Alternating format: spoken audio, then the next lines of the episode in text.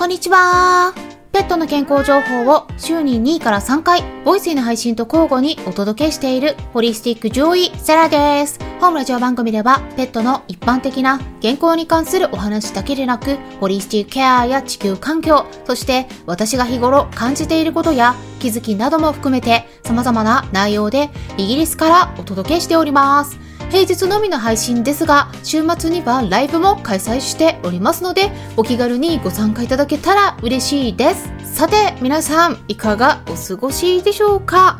冒頭の方でね、はいうちの猫カンパネーラがちょっと私のところに近くに来てスリスリしていて泣いていたところだったんですが、で今日はですね、一般公開でお伝えする日なんですけれどもね、結構重要なお話ししたいと思うんですよね。うん、っていうのも、いろんな情報を見てきてですね、この エスエヌエス の世界も結構ね、今後まずい状況になってきたなーっていうのをひしひしと感じているところだからなんですよね。うん、でね、まあ実際には今回いっかいだけではね、結構話しきれないようなボリュームには実際にはなってくるんだけれども、まずはですね、概要について、えー、結論をね先にお伝えすると、まあ、今の時点でもね、いわゆる偽情報がかなり多く出回ってるんですよね。で、えー、まあ偽物の情報ってことですけれども、質の高い情報にねたどり着くまでに結構ね、その偽の情報を目にする機会がね、えー、増えてきたなーっていう印象があるんですが、皆さんどうでしょうかね。このあたりね、危機感持ってるっていう方はねまだ少ないかもしれないんですが、これね結構危ないですよ。うん、まあ生成 エーアイ のね技術がかなり発展してきてて、まあ声とかでさえもね誰かに似せて動画作ってしまったりね、あとはリアルな画像も簡単に生成できるようになって、まあそれもですね、技術がもっと進歩してくるとなかなか見極めがつきづらくなってくるんですよね。で、まあ、こういった傾向がねすっごく加速しているっていうのを感じててですね、でそれに対して私は結構心配になっているところなんですね。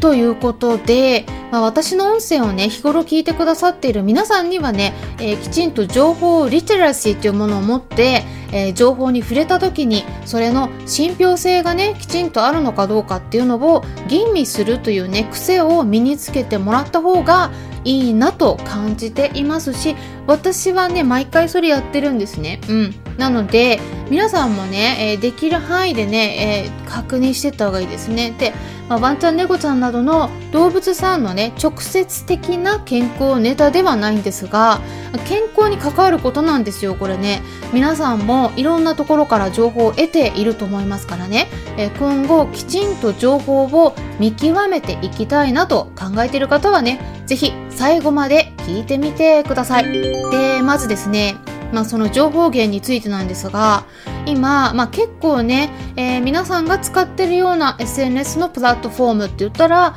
えー、Twitter とか Instagram とか YouTube とかね、あとは TikTok とかそういうものがメインになってくると思うんですよね。で、そういうプラットフォームから得られるような情報について、えー、それが本当に正しいのかなって思った場合はですね、本当に、えー、心がけた方がいいのは、できる限りね、えー、一時情報に当たるということなんですよね。で、その一時情報っていうのが何なのかっていうのはね、あの今までも何度かお話ししてきたことがあるんですけれども、まあ、健康に関連した内容だったらね、まあ、いわゆるエビデンスって呼ばれるような論文になっていたりね、あとはもうその最初に発信した大元の情報ということになるんですけれども、まあ、この辺はですね、まあ、あこれが論文だったりすると一般の方にはね、えー、解釈が難しいかもしれないんですが、例えばね、えー、ニュース関連の内容だったりした場合は、えー、できるだけね信頼のおけるニュース記事の方で確認してみるっていうのをね心がけていった方がいいと思うんですね。で、このあたりもね、あの人によってはね、えー、ニュース情報っていうのも当てにならないっていう方もねいらっしゃると思うんですね。で、もちろんですね、政治家さんの発言とかもね、あのいろんな情報に関しても右寄り左寄り、まあ、いろいろあってですね、それぞれの立場によって言うことが変わっていたりもするのでね、まあ、そういうバイアスっていうものがまあ、どこであっても多少はかかっているっていうのはね、えそういう目線で見るっていうのはすごく大事だと思うんですけれども、まあ、ただですね、いわゆる陰謀論っていうのもありますよね。で、私がね最近目にしたのは、えー、Twitter の内容でね、まあ、この ファイブジー ですね、まあ、携帯電話とかに利用されているようなだいご世代って呼ばれるね、移動通信のシステムの、まあ、あ ファイブジー の G というのはジェネレーションということでね、まあ、だいご世代っていうことなんですが、まあ、これをね利用すると健康被害が起こるとかね、そういう内容だったり、えー、そういったものがですね ファイブジー が、えー、新型コロナウイルスの感染をね引き起こしているとかね、あとはまあインフルエンザのような症状を出してくるとかっていうね発言をしているアメリカ人の動画がね流れていたんですね、うん、でこれねツイッターの方で見かけたんですけれども、こういうのね見たことある方もねきっといらっしゃると思うんですけれども、これどう思いますかね。まあで私がねお伝えしたいのは、それがね間違っているっていうことではないんですね。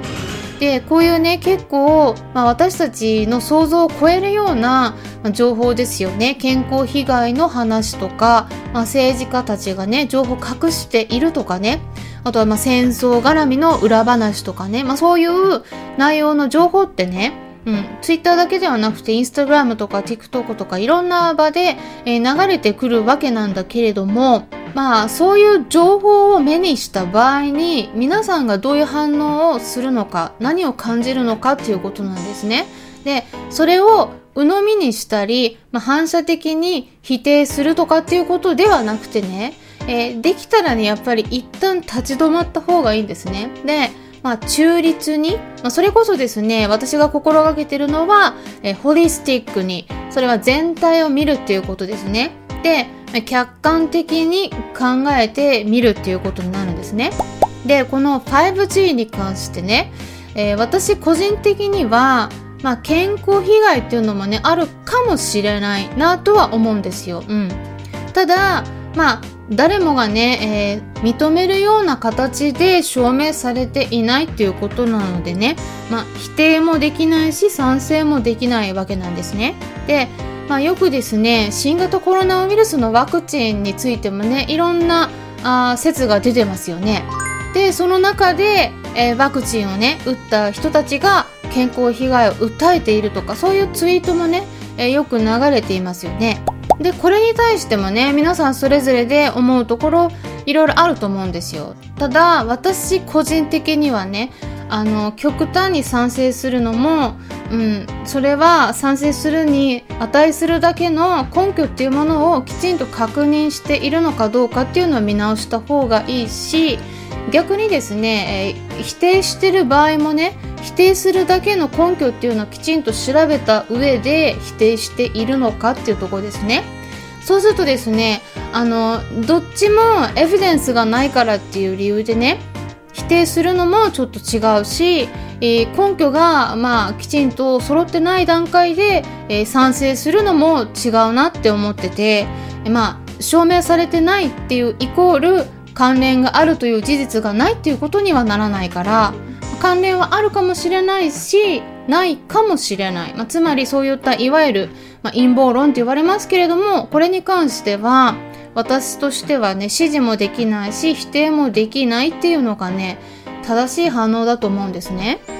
例えばね以前も私の音声の中で、えー、メンバーさん向けにね解説していたことになるんですが、除草剤の問題ってありますよね。まあこれはですねつまり除草剤として利用されているグリフォサートっていうね成分がありますけれどもね、これが アイエーアールシー 国際がん研究機関の方ではね発がん性についてはグループ ツーエー として指定されるようになってるわけなんですよ。これはつまり人に対しておそらく発がん性があるというね風に指定している分類の中にも入れられてるんですよね。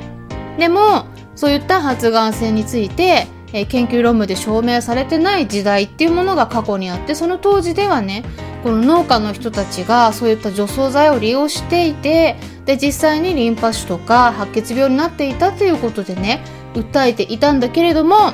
それもですねその過去にはもう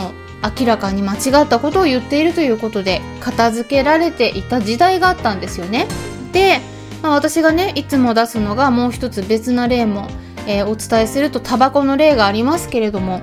まあ、これだってね今となっては誰もがね発がん性があるっていうことは知っていることで、まあ、アイエーアールシー の国際がん研究機関の方でもトップレベルのね、えー、グループいちに指定されてるわけなんですよね。これはもう人に対して発がん性があるっていうことではっきりと言い切ってしまえるくらいの科学的な根拠が揃っているということなわけなんですよね。でもそれだってね今からごじゅうねん以上前には全然知られてないことで認められてなくてね、まあ、肺がんとの関連があるのではないかということが言われるようになってきてても、その当時はですねきちんと、まあ、訴えている人の話を聞いてもらえてなかった、まあ、そういう時代があったわけなんです。ですからエビデンスとしてね証明されてないからといってリスクがないということは言い切れないわけで、今の段階では証明されてないけれども、でも今後わからないですよね。何十年も経ったら証明されるかもしれないわけなんですよね。でそう考えていくとこの ファイブジー についてだってわからないっていうことになるわけなんですよ。今後はもしかしたら健康被害っていうものが明らかになるかもしれないじゃないですか。でそうすると陰謀論って言われてるものについても私はねあの否定する根拠も揃っていない、こういう曖昧な段階で全てを否定するっていうのもね、それは逆になんかそっち側のバイアスかかっている人のやることだと思うわけなんですね。でそうしたらですね皆さんとしては、まあ、そういった極端な意見とかねちょっとびっくりするような投稿を見かけた場合にそれをどういうふうに解釈したらいいのかっていうのをねお伝えすると、まずですねできるだけ中立に見るように自分自身の感じたことについてね、でそれはどちらかに寄ったようなこうバイアスのかかった見方をしていないのかどうかっていうのをね遠くから自分自身を眺めるような感じで冷静に情報を咀嚼するようにね心がけていった方がいいと思うんですね。うん、あのよく否定する話も聞くんですけど陰謀論ですね。でもそれだってねあのきちんと否定するだけの根拠を確認してるんですかっていうことなんですよ。ですから皆さんにねぜひ知ってもらいたいのはもうすでに出回ってしまってるんだけれども、ただねちょっと今その生成 エーアイ の技術がね本当にすごい速いスピードで進化してきてるのでねこの偽物の情報をね簡単に作って投稿することができるような時代になってしまってるということ、このリスクについてね把握することがすごく重要だと思うわけなんですよ。で例えば今ねイスラエルとハマスとの間で戦争が続いてますよね。でそれに対してねこうまるで本物の写真かのように エーアイ に作ってもらった画像を利用してねイスラエルが空爆してないにもかかわらず、まあ、例えばの話ですけれどもガザ地区のとある場所でね空爆があったっていうね、まあ、そういう画像と一緒に偽の情報を流すことだってできてしまうわけなんですよね。で実際にですねそういうような偽の情報がね本当に出回っているわけなんですよ。それでこちらの方でねニュースにもなっているわけなんですね。でこれに関してはですね実際にフォーブスと ビービーシー ニュースの方でも報道されてた日本語の記事の内容があるのでリンク先載せておきますから、興味のある方はねぜひ概要欄の方からリンク先をチェックして読んでみてもらえたらなって思います。ですからですね、まあ、結局自分の身を守るのは自分しかないんですね。ね、ワンちゃん猫ちゃんの健康を守るのも飼い主である皆さんご自身なわけだし、まあ、自分だけではなくてね、えー、ご家族とか大切なパートナーとかね、えー、お子さんを守るのもこの音声を聞いてくださっているリスナーであるあなたご自身なわけなんです。な健康のための情報を得たいっていうことでね、まあ、いろいろ検索してネットから情報を得ている人は多いと思うんですが、その情報自体がね本当に信頼できるものなのか、偽の情報に惑わされてねえ変な商品を買わされたりワンちゃん猫ちゃんに与えてね余計に具合悪くしてしまったり、もしくは全然良くならないのにねお金ばっかり取られていってしまうとかね、そういったことがないようにするためにはですね、まあ、きちんと情報の質を見極めて発信している人とかね、えー、記事などから情報を得ていくとか、まあ、自分自身で一時情報に当たるようにして確認していくっていうことをねしていかないとならないわけなんですよね。で、そういった視点で考えていくと、まあ、私個人的にはですね、今あるソーシャルメディアって言ったらあ Twitter とかね Instagram とか YouTube あと TikTok もありますけれども、まあ、こういう全てのどれもですね、うん、ちょっとね言ってしまえばあのオワコンっていうかですね、今すっごく大きな問題抱えているわけなんですよね、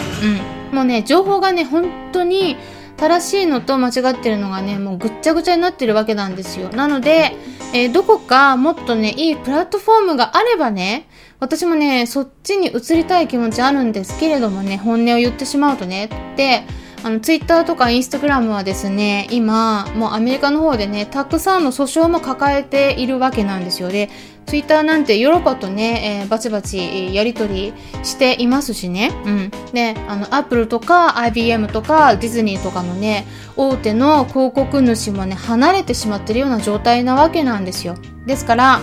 あの資金がね続かない可能性あるのでね、ツイッターとかはね特になんか突然使えなくなったりね、えー、バグがたくさん発生してくるとか、まあ、そういったね問題が出てきてもね全然おかしくないなって思ってるわけなんですね。でそして今ですね中国の方でも エーアイ 技術がねかなり進歩してきてるんですね。でこれね日本以上だって言っても過言ではないくらいだと私は思ってるんで、もうね必死にアメリカの方でね、えー、さらに推し進めようとしてねこう中国に追い越されないようにということでやってるんだけれども、 エーアイ 技術がね発展して利用していくにつれてねやっぱり引き起こされる問題っていうのがねもうすでにいろいろ出てきているわけなので、まあ、今後ですねこのあたり情報を得る場合は偽物の画像とか動画を使っていないのかなとか、その文章の中でもね、えー、ちょっと偽の内容が入っていないのかとかっていうね、えー、そういう目線で確認していくのがいいと思います。まあ、このあたりですね、今後はね、もっときちんと解析して、えー、選別されるような技術っていうのもね、取り入れられるようにはなっていく方向性にはなってるので、まあ、なんとかですね、システムを整えていってもらえるといいですよね。ということで、最近ですね、私がすっごく心配になってる点として、えー、質の低い情報が一気に増えているというね、えー、点についてお話ししていきました。まあもう本当に今後は貧富の格差だけではなくて、えー、情報格差っていうのがね、さらに広がってくるのではないかなというのも感じているところです。で、そしてですね、今週末になりますけれども、すっごく久しぶりにですね、朝活ライブを開催します。はい。はい、ということで、ただ今回ですね、ちょっと時間の都合でメンバーさん限定だけのライブになるんですけれども、じゅうにがつようか金曜日の朝しちじはんから、え復習編ということで手作りご飯、ハーブの使い方見直してみようということでね、お話ししていきますので、皆さんと一緒にですねコメントを通じてやり取りしていけたらなって思っておりますから、えー、どしどし何かわからないことがありましたらお気軽にコメントの方からご質問いただければと思いますし、えー、当日参加できない場合でもですね、えー、スタンド エフエム のレターの方からご質問いただければ、えー、そちらを取り上げて、えー、ライブの中で回答していけますのでね、えー、メンバーさんぜひぜひ何かありましたらこの機会にねえお気軽にご質問いただければと思います。あなたのご参加をお待ちしております。ということで、これからもためになる情報を発信していきますので、よろしければいいねボタンのクリックを押していただいたりフォローしてくださると嬉しいですし、もしも周りにこういった私がお届けしている情報に興味のありそうな方がいらっしゃったら紹介してもらえたらさらに嬉しいです。いつも私のツイッターの方をリツイートしてくださったり、インスタグラムの方でもいいねボタンを押してくださったり、紹介してくださってる方々、本当にありがとうございます。メニーメニータンクスです。それではまたお会いしましょう。ホリスティック獣医サラでした。カンパネラの声は、あ、返事したね。グッポイだね。すごいね。